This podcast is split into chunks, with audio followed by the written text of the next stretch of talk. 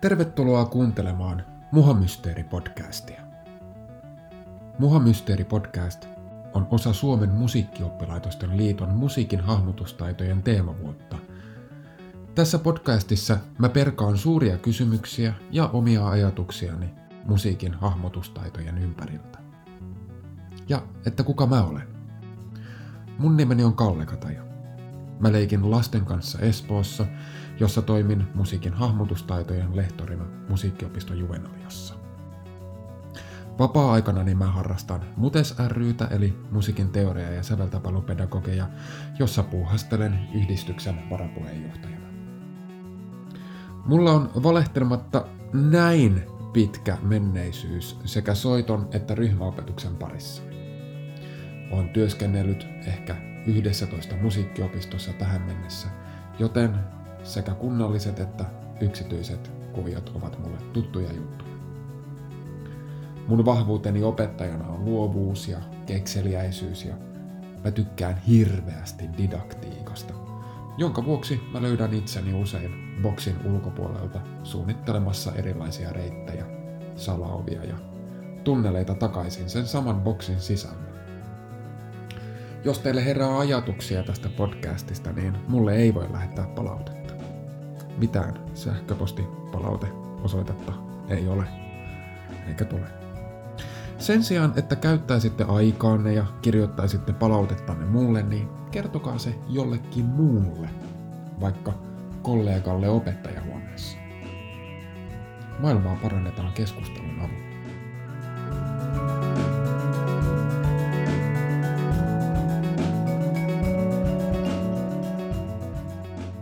No niin, tervetuloa kaikille kuuntelemaan Muha Mystery-podcastin ensimmäistä jaksoa.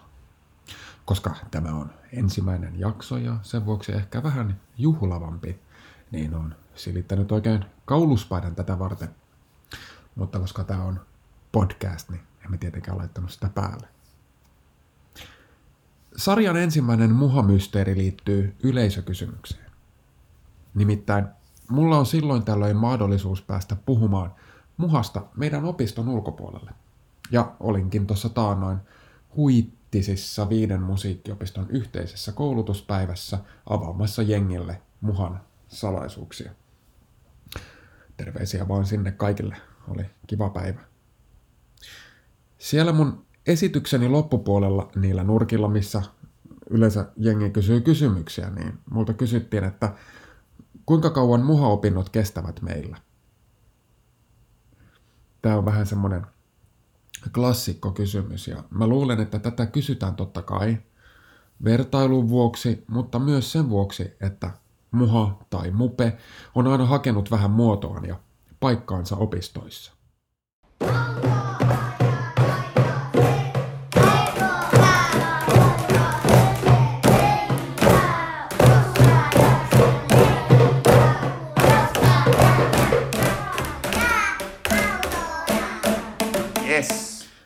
Yhtenä asiana siihen paikan hakemiseen kuuluu se, että muhaan liittyy ihan hirveästi tunteita ja odotuksia.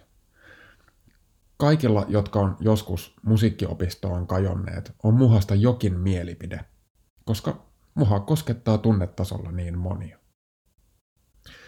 Toinen asia, joka liittyy muhan muodon ja paikan hakemiseen ja etsimiseen, on se, että kellään tarinan päähenkilöistä eli opiston henkilökunnalla, oppilailla tai vanhemmilla ei ole yhteistä käsitystä siitä, mitä muhassa opiskellaan. Mä en usko, että edes valtakunnallisesti on yhteistä käsitystä siitä, mitä muhassa opiskellaan, ja se on huonompi juttu. Mutta usein, jos jokin asia koetaan vain velvoitteena, sille ei anneta paljoakaan painoa, vaan se pyritään ainoastaan järjestämään. Toisin sanoen, vaikka muha koettaisinkin tärkeäksi, mutta ei oikein tiedetä, mitä sillä tehtäisiin, niin sille luodaan kyllä puitteet, mutta ei silleen ihan oikeasti panosteta.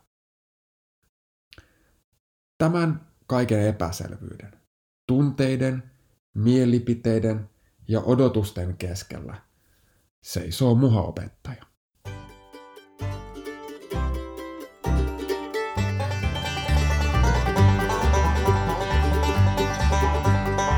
Dog, quit barking at me.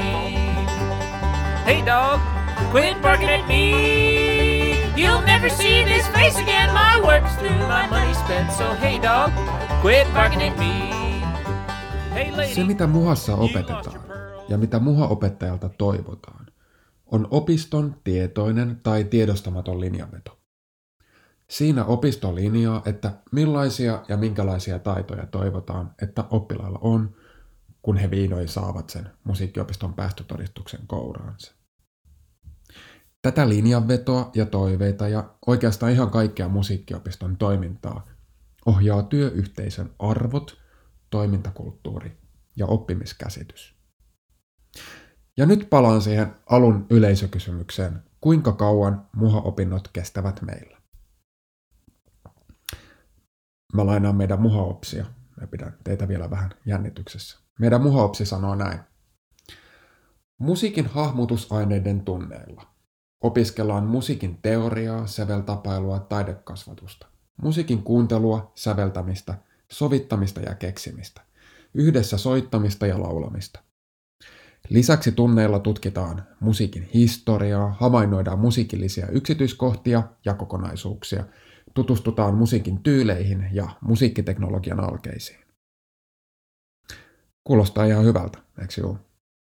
No, jotta tämä olisi mahdollista, siihen tarvitaan aikaa. 6 plus 1 vuotta. Plus vapaa-valintaiset. Joten vastaus kysymykseen on, muhan kesto riippuu opetettavista sisällöistä.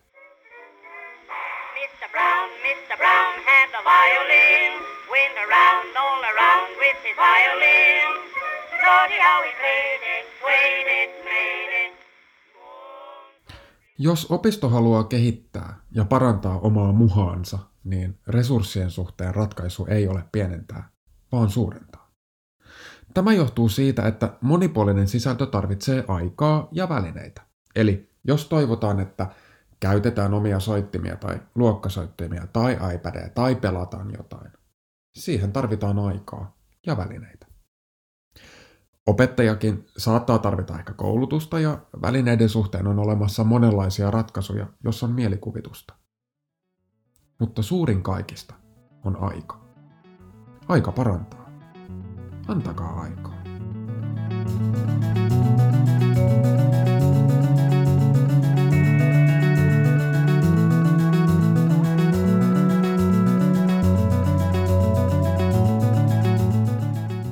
Kuuntelit Suomen musiikkioppilaitosten liiton musiikin hahmotustaitojen teemavuoden Muha-mysteeri-podcastia. Kaikki podcastissa esitetyt mielipiteet ovat käsikirjoittajan omia, eivätkä edusta laajemman yhteisön ajatuksia. Podcastin käsikirjoitus ja editointi Kalle Kataja.